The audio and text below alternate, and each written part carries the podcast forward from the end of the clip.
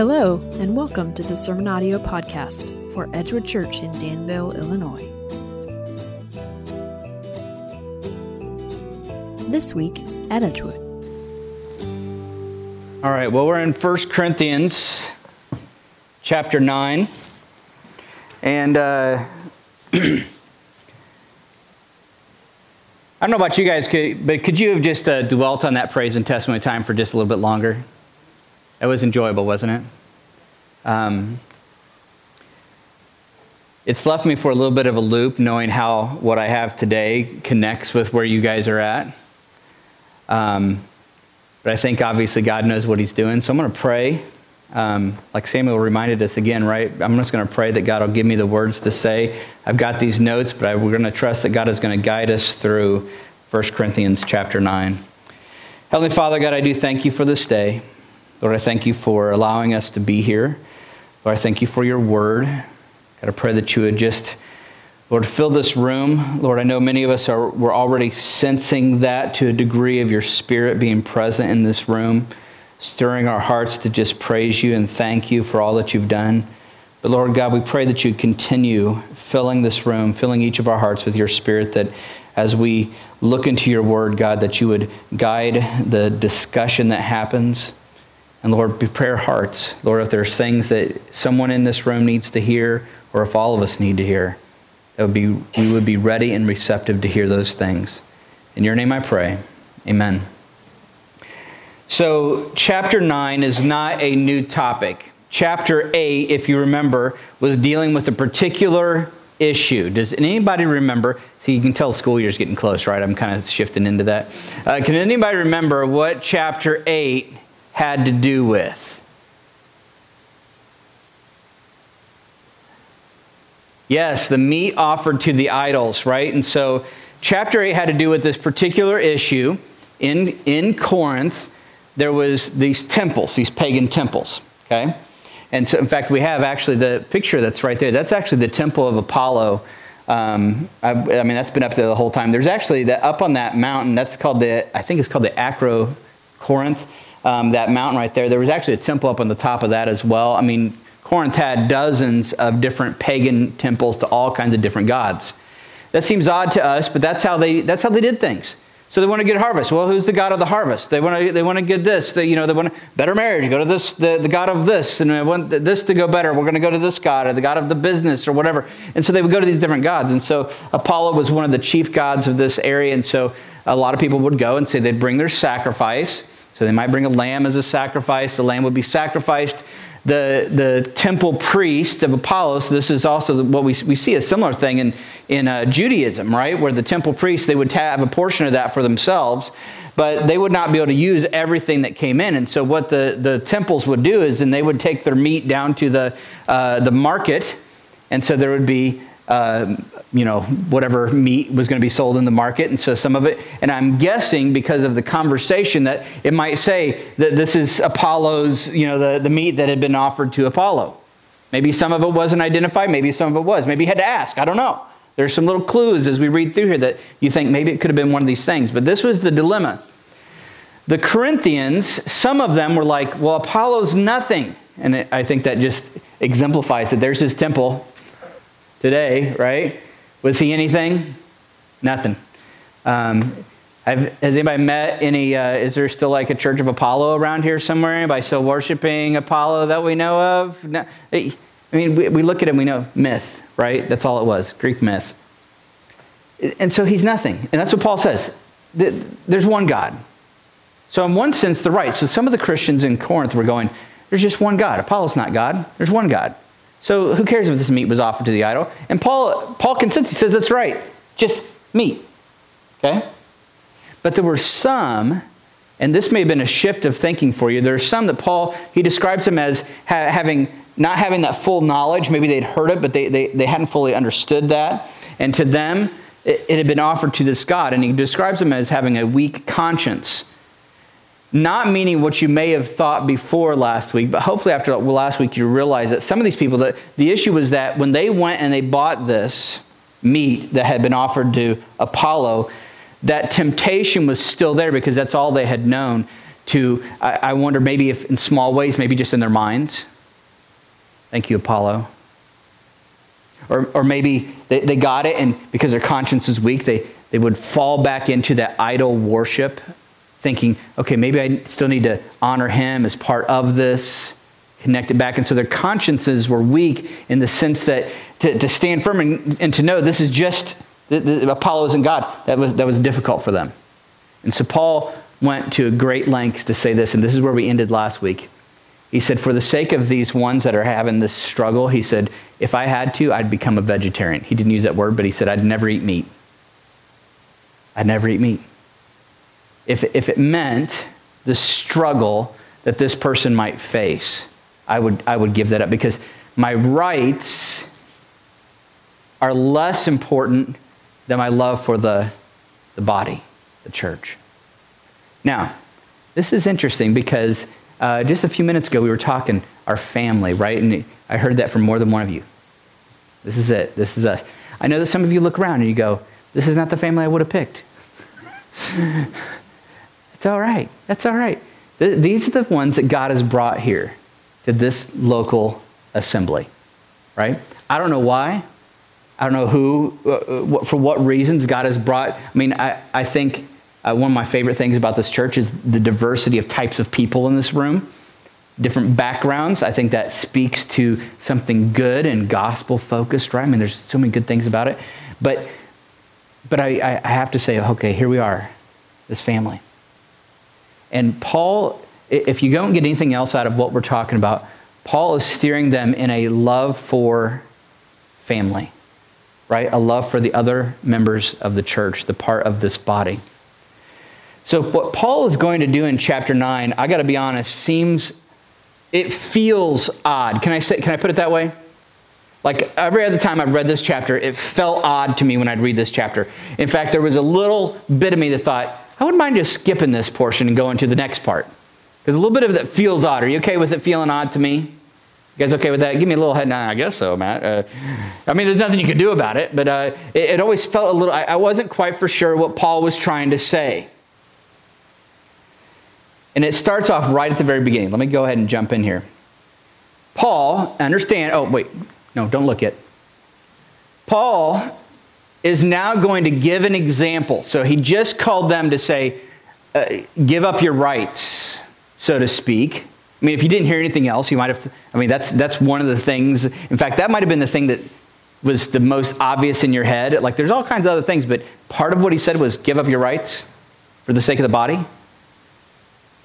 And, and, so what Paul's getting ready to do now is he's going to now give an example. He already gave a little bit from himself. He said, if I had to, I'd give up meat. Didn't say he had done it, but he said, if I had, I would. Now he's going to kind of shift gears and listen to what he says. He says, am I, Paul speaking, am I not free? Am, am I not an apostle? And then he kind of evidences the fact that he is an apostle. This is interesting on a completely separate note that I'm, gonna, I'm not going to not to dig into today, but when we think about what does it mean to be an apostle, I think we get a hint here of what that looks like. Uh, have I not seen Jesus our Lord? So seeing Jesus. Where, where did Paul see Jesus? The road to Damascus, right? Have I not seen Jesus our Lord? Then he, he, he talks about the Corinthians, so this church planting idea. He says, Are you not my workmanship in the Lord? So something about planting churches and spreading the gospel is his apostleship. He says, If to others I am not an apostle, at least I am to you, for you're the seal of my apostleship in the Lord. I mean, who was the first one who came to Corinth? Paul. And so he, he, he says, if I'm not an apostle to anybody else, surely I am to you. Because I, I, remember me, I came. Remember me, I'm Paul. This is where it starts to get odd for me. This is where it feels like, it's like, okay, what was going on here? Okay? And we'll get to that in a little bit here in just a minute. Am I not free?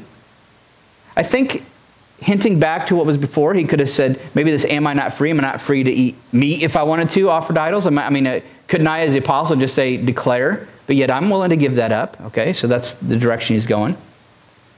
Um, he says then this this is my defense to those who would examine me. Kind of talking about what he just said, but then also going forward. Once again, interesting because examining him. There's very legal kind of courtroom kind of discussion happening here. Which leads me to think there must have been some examining of Paul. And we get glimpses of this from other places here that maybe some of the people were looking at Paul as like, he's not, I don't know if we can accept him as, I mean, who cares if he's the one that planted it? We've got Apollos, we've got Peter, we, right? Do you remember that back in chapter one?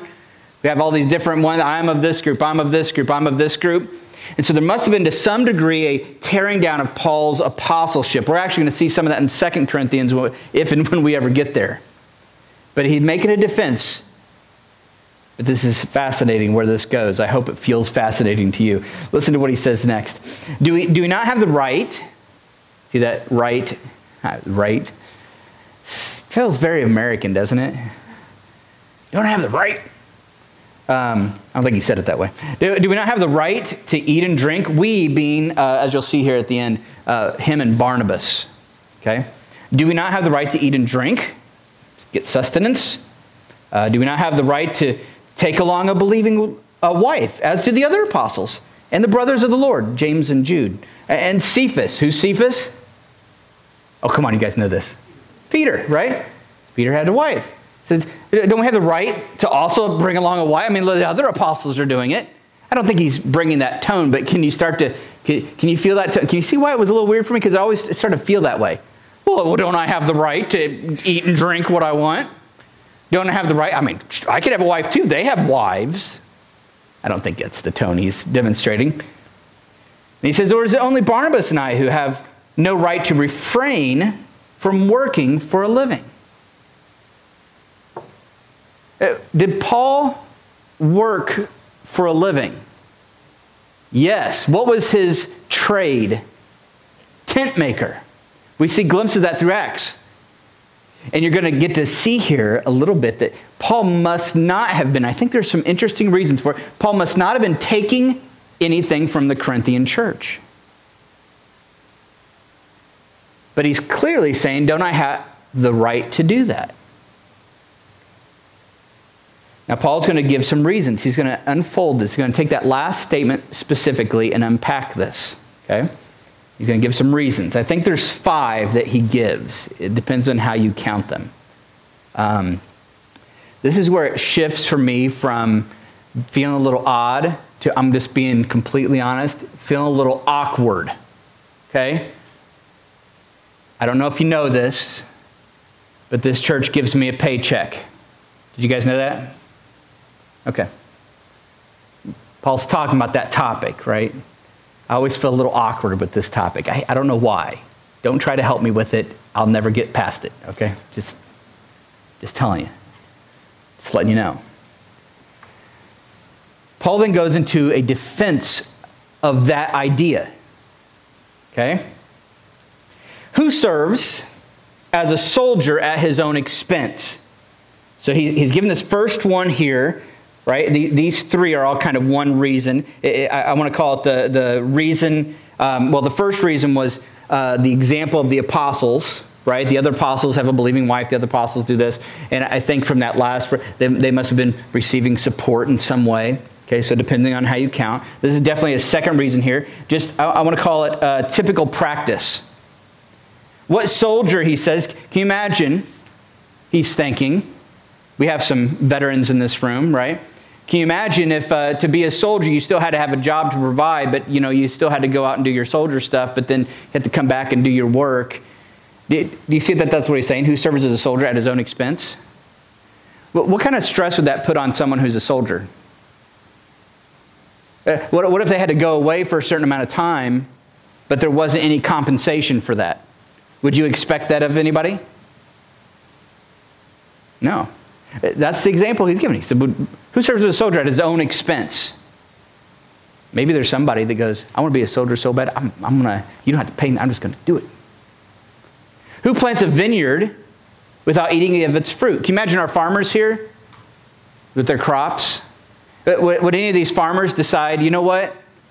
I'm just, I, am doing this because I love farming. In fact, I love it so much. I, am going to go get a job so I can provide myself. And everything I, I gather, I'm not going to get any benefit from it. It's all going out just to, I just want to feed people. How long would they last? Not long, financially. And even if they had the ability to work a full time job and do all the farming at the same time, all, all, how long would that person mentally last? For the, anybody know a farmer in the room? Know some farmers? How long, how long would they last, Bruce? Bruce could probably tell us. Not very long. There's probably some that have to do some other jobs, right? Is it a stress, strain? Yeah. Do you see, Paul's just giving some typical examples. What's the third one here? He says, uh, um, who tends a flock without getting some of the milk? Well, it depends on what kind of flock. I may not want the milk, but, uh, um, you know, it, it, but who does it? Do you see his point? Soldiers, farmers, shepherds, in ordinary practice, they would be recipients of their labors. So that's reason number two typical practice. He continues on. He says, Now, do I say these things on human authority? Does not the law say the same? You know what he's doing here? He's pulling in scriptural backing, Old Testament teaching. For it is written in the law of Moses, You shall not muzzle an ox when it treads out the grain. Is it for oxen that God is concerned? So that little quote, You shall not muzzle an ox when it treads out the grain. Paul says, Is God, is God like worried about oxen not getting, is that, no. Um, it was, uh, does he not certainly speak for our sake? It was written for our sake because the plowman should plow in hope and the thresher should thresh in hope of sharing in the crop. I think that the idea here, this is the best I could find. I think the, the oxen treading out the grain, I don't know if I could tell you the purpose of this. I'm not even going to try. But can you imagine how mean it would feel to have those oxen doing that and then put a muzzle on them. So, so as they're walking, if they're like, man, I'm getting hungry. I don't know if oxen think that way, but man, I'm getting kind of hungry. They couldn't just go, man, I need a bite. You know, they just bring that. You know, I get, I get sometimes they're, they're working, they're laboring, but then there's, there's some sustenance provided in the process. How cruel would it be to put a muzzle on that ox while they're doing that? To have them walking around on what they love to eat and say, you can't touch it. Now, I'm no ancient farmer, but I can imagine that would have been pretty mean. And I think that the picture would have been demonstrated for their sake. He says then, if we have sown spiritual things among you, is it too much if we reap material things from you? If others share this rightful claim on you, do not we even more? Nevertheless, we have not made use of this right, but we endure anything rather than put an obstacle in the way of the gospel of Christ. So he has this right, but he's not taking advantage of it. I can begin to imagine those who were fighting for their own rights to eat the meat offered to the idols starting to go, hmm, Paul's got a point here. He's got a much bigger right that he's foregoing. That's what he's doing. He's saying, I'm giving you an example. There's, there's an example in my own life where I had a right and I, for, I, I, I kind of set it to the side for the sake of something bigger. You see how he's laying out this example? He's not done giving reasons, though. He goes on. Do you not know? And I think these are the next. There's, I think there's two reasons here. Once again, depends on how you count. He says, Do you not know that those who are employed in the temple service get their food from the temple? And those who serve at the altar share in the sacrificial offerings. I think that could be true of clearly, he's referencing Judaism, the Jewish temple. But I think for any of these Corinthians, any temples that they would have seen, they would have understood this principle. Verse 14, it says, In the same way, the Lord commanded that those who proclaim the gospel should get their living by the gospel. I think this is referring to Matthew 10 10. So I, that's why I split it up, almost like two separate. He says the example of temple worship, but then he also says the teachings of Jesus himself. So he's laid out at least, I think, five reasons why. And once again, see my awkwardness. Can you feel it? Can you feel the tension? Uh, my so reasons why a preacher should get a preacher of the gospel should get paid. That's what he's doing. It's the right, is what he says. But then he snuck in there but I've foregone that right. Now, let's, let's even take the awkwardness to another level. When I read this years ago, and even more recently, I'm going to tell you what I got out of it. I don't think I was right. I'm going to tell you what I got out of it. I thought, a pastor has a right to have a salary. You should pay your pastor. I had no problem voicing that when I wasn't a pastor. I'm like, man, you should take care of your pastor. Roll on to that. Now I'm a pastor. It seems weird to say you should take care of your pastor because I'm the pastor, I'm the recipient. And so then I read a passage like this and I thought, man, as a pastor, you have that right, but if you're a really spiritual pastor like Paul, you would forego that right and, and, and just say, no, don't give me anything. Now, can you see why I would think that after reading this? Some of you are looking at me like, I don't know.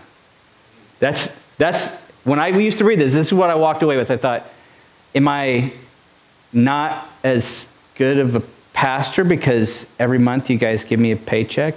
And then I, this is so personal, but then I always felt a little, I felt a little bit in the middle of the road because I thought, well, I am still, I just still, I mean, it's not enough to live off of, so I'm, you know, I'm still working my job. And so then I was like, maybe I'm kind of spiritual. uh, my gosh, my head is so messed up. See, same was saying earlier, you got to pray for Matt, right? you filter. Doesn't always work. This is what I walked away with when I used to read this passage. Um, so, on the one hand, Paul's clearly laying out this idea preachers of the gospel ought not to have to work for themselves. You should take care of them. On the other hand, Paul said once already he's not making use of these rights. He's not going to do it. He's using it as an example, I think, because of chapter 8, but I think there's something else here. So let's keep going just a few more verses. He continues on, he says, But I have made no use of any of these rights have we heard the word rights a lot in this? Not made use of any of these rights, nor am I writing these things to secure any such provision. So, just in case any of the Corinthians thought, oh, he's writing this because we haven't been paying him. He's, no. And then he goes this far. And this added to my sense of, of false guilt because I read the next part. I would rather die than have anyone deprive me of my ground for boasting. Paul's like, I'd rather, I'd rather be dead than you guys paying me. I'd rather be dead. That's what he said. And I, I read this and I thought, should I do that? Things will be tight, honey. um, but you, can you see how I might think? What, so what's Paul saying? Let, well, let's keep going here. Let's keep going. For if I preach the gospel, that gives me no ground for boasting, glorying. Think of that word boasting as glorying for necessity is laid upon me. Okay? If I preach the gospel, I have no room for, for boasting, for glorying, because necessity, there's a need that's put on me. He says, Woe to me if I don't preach the gospel. In other words, I, I got to preach the gospel. It's kind of like when you realize something that's true, you got to tell people about it. That's what he's saying. Uh, I think of, what was it? Is it Chicken Little? The sky is falling, right? Imagine it really was going to fall. I mean, we find out a big truth like this, you, you got to tell people. So what, and Paul's like, man, woe to me. Because if, if you start to know, because part of the good news of the gospel is the, the bad news of the gospel, that, that some that, that there's some who, because of the gospel, are going to go to heaven, but that's not everybody. And this good news need, needs to be preached and heard and believed that the Messiah has come. We've got to tell people. And you start to feel this sense of uh, this burden, even though you know it's all God is working this all out. You still, as any person who knows truth, you feel this sense of burden to say, man, there's some, and that's what I think, woe to me. Um, there's something wrong with me if I can hear the truth and not tell people about it. Woe to me if I, if I don't preach the gospel. For if I do this of my own will, I have a reward, but if not of my own will, I am still entrusted with a stewardship. So he's just kind of like, he's laying this out. So if I do it of my own will, there's a reward, but if, if I do it, um, but if not of my own will, I'm still entrusted with a stewardship. So if I'm doing it because just because I want to, there's a reward. We'll come back to that thought in just a minute. If I'm not doing it of my own will, just out of necessity, I'm still entrusted with a stewardship, a responsibility. What then is my reward? What then, are that in my preaching, what then is my reward? That in my preaching I may present the gospel free of charge, so as not to make full use of my right in the gospel. Now let's hold that. There's a lot of thoughts in here. Okay? Now, just to help you hold it, I'm going to go to a blank screen so you can focus. One of the commentaries I read, Charles Erdman, uh, lays this idea out because of the Corinthian people. I think that this is important to understand all these things Paul is talking about. Charles Erdman says this. He says, In refusing financial support from the church at Corinth, Paul was not questioning the right of Christian ministers to receive salaries for the maintenance of themselves and their families. That's not his purpose here. On the contrary, he established this right and states that he renounces it in a particular case. So there's something unique about the Corinthians, why he knew, because we know that Paul took gifts from the Philippian church, and there's potential others that maybe he received support from, but this particular church, he knew in this case, I ought not to do it. On the contrary, he establishes uh, he established this right and states that he renounces it in a particular case only with a view to the furtherance of his work or rather for fear that otherwise it, his work might be hampered. He says that in this passage. Paul's refusal, I think, to accept pay from the Corinthians says less about Paul and more about the Corinthians. Okay? Do you guys remember back at the beginning with the, the idea of patronage? Do you remember me talking about that for those that were here? Okay? in this society, and let me read something else here. Um, in this society, Paul's aware that if he accepts financial provision from the Christians at Corinth, this will come mainly, if not entirely, from the wealthier members of the church. They will become, in effect, his patrons and he their client. See, he knows something about the Corinthians. He knows their issues. He knows for him to accept payment from them, you know what's going to happen? He knew what was going to happen. He knew that those who are the wealthy, I think, is also the same ones that are the strong in the knowledge of the gospel that are saying it's okay for us to meet. That same group of people, they're going to be saying, if we've paid them, and suddenly they're going to have a little bit, of, or think they will, have a little bit of sway over Paul. Now, let me ask you something. Have you ever seen, visited, heard about a church that operated that way, where the, pa- the pastor was seen more, like you had the, the wealthy ones in the church were kind of running things? You ever seen that happen?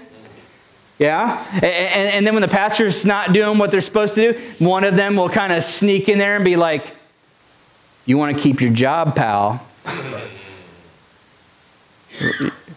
okay, does that sound familiar?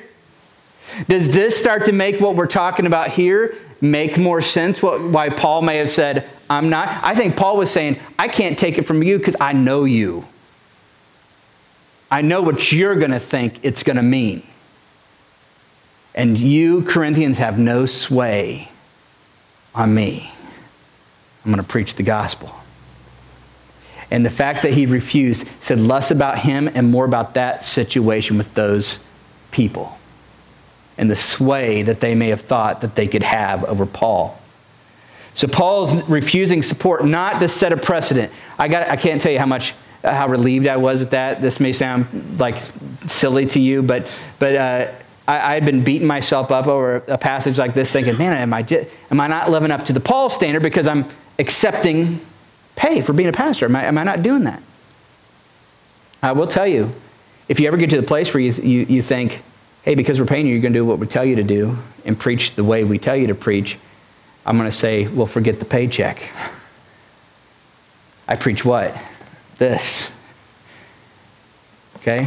I appreciate, I can't tell you how much I appreciate the fact that you guys support us. But I also can say that that's not the deciding factor, and that that's what Paul's talking about. It's not the deciding factor. So now, because I want to make this applicable, because there, there's a big idea that I think is being presented here, and so I want to take these, these ideas. I, I think you get the picture, but let's take some, make some application. You guys ready for some application here? I got three. Okay? Three. Now, I don't have a slide for these because I changed the application on the way to church this morning. Okay? I had a different application and it just wasn't sitting right. And I was driving to church this morning. I'm like, it just, boom, that's it. And then I, I, I grabbed my phone and I, I, I talked it into the phone so I wouldn't forget it. So my notes are a little bit odd because some of it was me talking it into the, the document. I'm just glad Google, Google can do that, right? I can tell it, I can talk it, and it'll type it. So I grab my phone, it's like, okay, boom, boom, boom, okay. So here we go. Three points of application. That we can draw, I believe that we can draw from Paul's example, not just what he's telling them from the last chapter, but what he's demonstrating by his own life with these things. Number one, for those of you who like to take notes down, sorry, no slide. Number one has to go with has to do with foregoing our rights. So if you're writing something down, you can write down foregoing rights. Do you know what I mean by that? Like rights, but that takes the back seat. Think of it that way. Got rights? Paul clearly does not argue the fact that he had a right to be supported by the Corinthian church. But for something bigger, he was willing to forego the right because of the sake of the gospel. Paul is laying out this example for all. And I think that this particular one, it hits us where it hurts. I don't know if you remember that quote from last week, but if you talk about, think about laying down your rights and you start to get that sense of nervousness, like, what am I going to have to give up? This dwell on that for a little bit. When you walk out of here today, if, if the bigger question is less about, like, you may go, man, I'm, I'm willing to forego my rights as long as it's not one I really want. It's not only that something that's really important to me? You see the issue? There needs to be a willingness, if nothing else, there needs to be a willingness to forego rights for the sake of the gospel.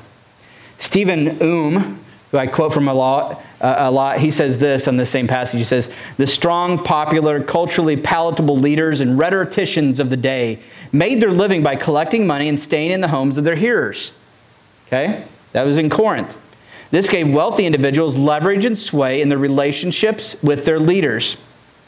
It was a means of creating relational debt, of ensuring that even though an individual's leader was leading, he was ultimately dependent on the sponsor for his livelihood slash well-being.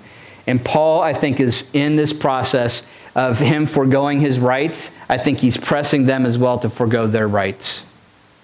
And for the sake of the gospel, you know what I think he's doing? I think he's, he's identifying himself. So here you have this church, right? And I don't know if I can classify, but let, us say you got the, got the wealthy. I'll, I'll use my dad as the example. I get the wealthy because he's, he's so rich and wealthy, um, right? Paul was willing to forego that connection for the poorer of the church. So he could identify. In fact, it's, it's thought that tent makers who really, it's about leather working because a lot of times they'd use skins to make those tents, that they were sometimes looked down upon by the wealthy. Now, we know from documents that uh, the tent makers didn't look down on themselves, they were proud of their work. It actually it sounds like today, doesn't it? But some of the wealthy kind of looked down on those people that had to do manual labor. And so, Paul, I think, in the process of doing that, was identifying himself with everybody in the church. So then you got these, these poor people right? And you can imagine for them, because this, this is turning that society upside down. Paul's saying, you, I can't be bought. He knew the problem that they were facing, and he says, I can't be bought. I'm going to forego my rights to prove to you that that's not the most important thing. What's more important is this body, the church, this family. And everybody matters.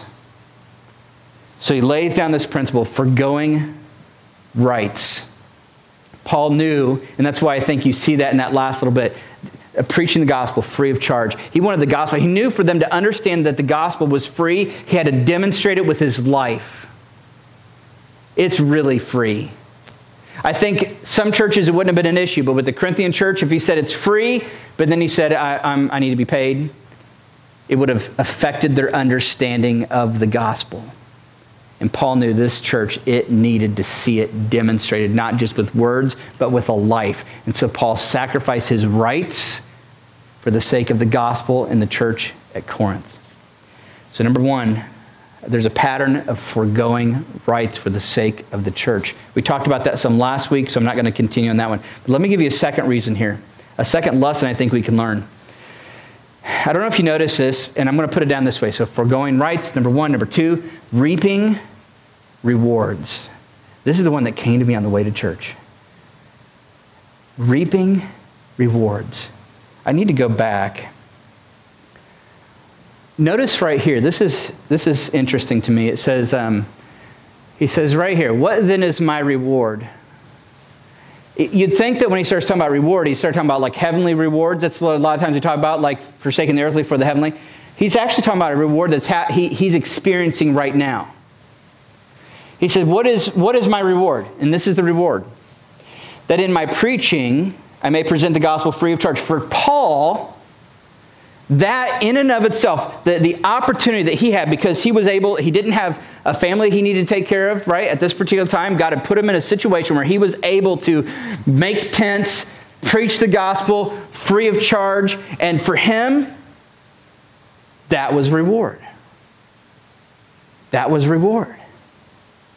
There's something to be said about reaping rewards because I don't think we put a lot of stock in those types of rewards. But Paul clearly in this passage, he's not even talking about heavenly rewards in this. He's talking about, man, it's a reward to get to do this. For the Corinthians, for you. I think for myself, I can't grab a hold of this as much as I can with, with Paul. And I want to tell you, I've not done this perfectly in my time as your pastor. But I have to tell you, there are times when I, I've given it, because I'm, I could be just like, just like Paul. I can't tell you how many Saturdays, right, work during the week, and I get to Saturday, and Saturday's sermon prep time. I can't tell you, and this is an awful admission, and you'll want to boot me out when I'm done. But I, I, I've gotten to Saturday and said, you know, well, am I not a person too? Don't I get a day off? Don't I deserve a Saturday to relax. And there's been some times where I'm trying to work on my sermon, but I'm having a hard time because there's a little part of my, there's a little guy in my head going, this stinks. I bet everybody else is just laying around this morning. And you're getting up at the crack of dawn, drinking your coffee so you can get awake, trying to prepare a sermon. You know how hard it is to prepare a sermon when your heart's like that? That's not, not good, not good. I have to repent every Saturday. But I can also say, and, and I say I hope with the same spirit that Paul's saying, that the times when I've, I've killed that little guy in my head, you know, smash him, and, and I, I've, I've gone, I get to study the word on your behalf and, and, and preach the gospel to you. That, in and of itself, is reward. And if you don't know that reward, let me tell you, it's worth it. I'm not talking about getting, I'm not saying everybody's got to get up here and preach, although if you want to, I'll give you an opportunity. Um, I take a Saturday off.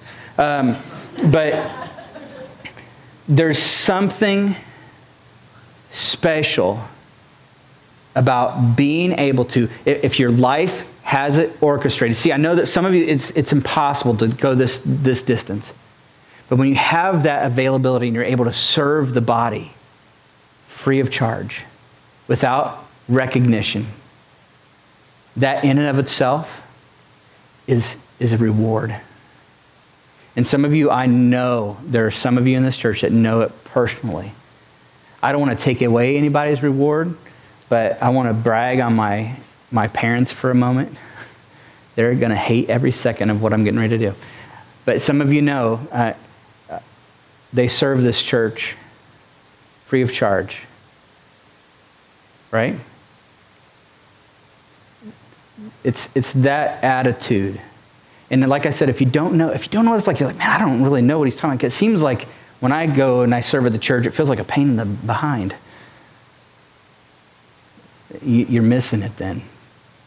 You have to understand that it's an identification with the gospel because when you're doing that, what's the gospel? The gospel's free. And if you're able to serve this body, you're following in the footsteps of Christ. And so that's why I put down number two. And this was one that came to me on the way to church this morning. I thought, there is, is, it is. Paul's right. It's a reward. And Paul, uh, that's what he's saying. He said, What's my reward? I think the Corinthians are like, How's that a reward initially? I hope that after they read this, they go, I get it. That's reward as well. Forget heavenly rewards for a minute. We can talk about those up one wall and down the other, but you know what, man? There's something genuinely real about the opportunity, the opportunity to serve others just to demonstrate the gospel. going right, reaping rewards. I don't think that's selfish. I think it's just a reality. Experiencing the joy of presenting the gospel with your life. Finally, and this one I'm going to cover very short, short and sweet. When you start to adopt this foregoing of rights and, and recognizing, maybe I should have gone rep- recognizing instead of reaping. Change your notes. I like that better.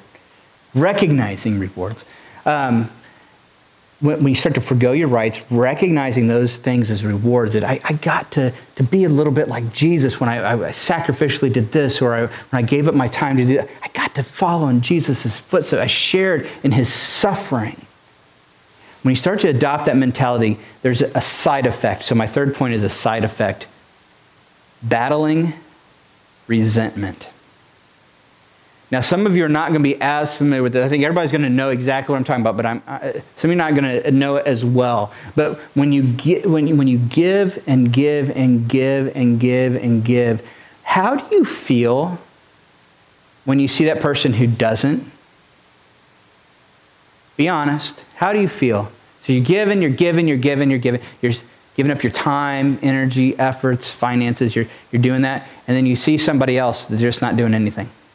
How do you. What's that? Yes. Don't you start to resent it? That's actually my point. Did I say it? Resent, battling, resent. You get it, don't you? Anybody ever start to keep a mental record of how many times you've done something? And you got another little record over here of how much somebody else has done something. And then you start to be like, you start to puff up, don't you? Look what all I've done. Look what how little they've done. And then you, you, you show up, maybe there's one more opportunity, there's something else that comes up, and let's just like say at church, it's like a chance to serve, and you show up and you're the only one. You think to yourself, again. What can happen in those moments? Resentment. I don't think if you're going down the, the, the, direction of resentment that you're seeing things the way Paul does. Paul sees this opportunity for him to forego this right as an opportunity to reap a reward. He gets to demonstrate by his life the gospel. You know what? Let's be honest. There are some in this room that do not have the ability to do things that Paul does. I, I couldn't do. I couldn't go the extent. I've got a family, right? Paul didn't have a wife at this time. He was able to do, go be the tent maker and then do this. Right now, I have an opportunity to do that to a degree. Some of you, your lives are busy. Things are hard. There's stresses. There's things going on. Thought of Abby talking about coming home, the four-year-old, right? I mean, those are the little ones. Of, Oh, there's, there's things going on for those of us, if you find yourself with the opportunity to serve, see it for what it really is it's opportunity to live the gospel. You better get your eyes off of everybody else and what they're doing and keep your eyes on Him. I remember uh, at the end of the, one of the Gospels, I think it's John, um, Jesus tells um, Peter, he kind of hints at how he, Peter's going to die. Peter, you're going to follow me in such a way that you're going to die. And he does. He actually does. He, he is crucified. Peter is. He actually gets crucified upside down, we think, in Rome. Um, but Jesus basically tells him. And Peter says something that I think most of us think when we're called to serve or sacrifice. Peter, talking to Jesus, goes, literally, and I, I can find it for you. This is just coming to me now. I, uh, he says, Well, what about him? And points to John. Look it up. That's what he says. What about him? And I love Jesus' response. Jesus just says, What is that to you?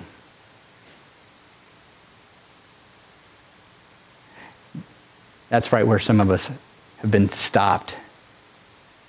We give, we sacrifice, we serve. Maybe we know some people are doing it more than others. Maybe we're, we're not doing as much as others, but, but we start doing it, and, and, and then we start to get our eyes on the ones who aren't. They seem to be reaping the benefits of our service. And we look to Jesus and we say, well, what about them? Well, you can know what Jesus' response would be. What is that to you? What is that to you? What is that to you? Can you imagine if Jesus would have done that going to the cross? Why am I the one that has to? Right? No, he goes the distance, and then when he's done and it's finished and accomplished, he turns around and he says, Now you, come on, do, do likewise. See what I've done? This is how I want you to live. How I lived. Come on. I'm going to close with a word of prayer, and then we're going to partake of communion. I want to encourage you. I've been trying to come up with some connection each week. I hope that you've noticed this some connection each week between what we've been talking about and where this relates. The obvious connection is always remembering Christ. But I think there's also an opportunity, and we're actually going to talk about this in a few more chapters in Corinthians. There's also an opportunity when we're doing this to examine ourselves. Maybe you're sitting here and you're going, I have not recognized service as what it really is an opportunity. And you may need to confess as they're passing this out and you get the bread and you're holding it. You may have to confess to God, Lord, I've been, I've been missing out all the gospel rewards you've been laying out for me because I'm, I've been so focused on what I'm doing and what they're not doing and what other people are doing, and, and, or maybe just all the stuff I have to do. Lord, I need to repent. And so there's this opportunity Paul is going to talk about to examine ourselves. And so this is a great opportunity. When you're holding that bread, perfect opportunity to say, okay, Lord, you, you went and died on the cross for me, for my sake. You went the distance. I mean, he, Lord, you even went so far as to when you were on the cross, looked out across that crowd and said, Father, forgive them for they know not what they do. Oh, Lord, help me to have that kind of, I haven't. I haven't. Been so focused on, on how great I am, how good I've been doing, or how jealous I am, how frustrated I am, or how resentful I am. Lord, help me. Forgive me. Point me in the right direction. When you get that cup, continue that. Lord, if there's, is there other things in me? Maybe I'm not recognizing. Lord, point, point it out. Show me my heart how I can do this like you would want me to do this, how I can live this life how you'd want me to live this life.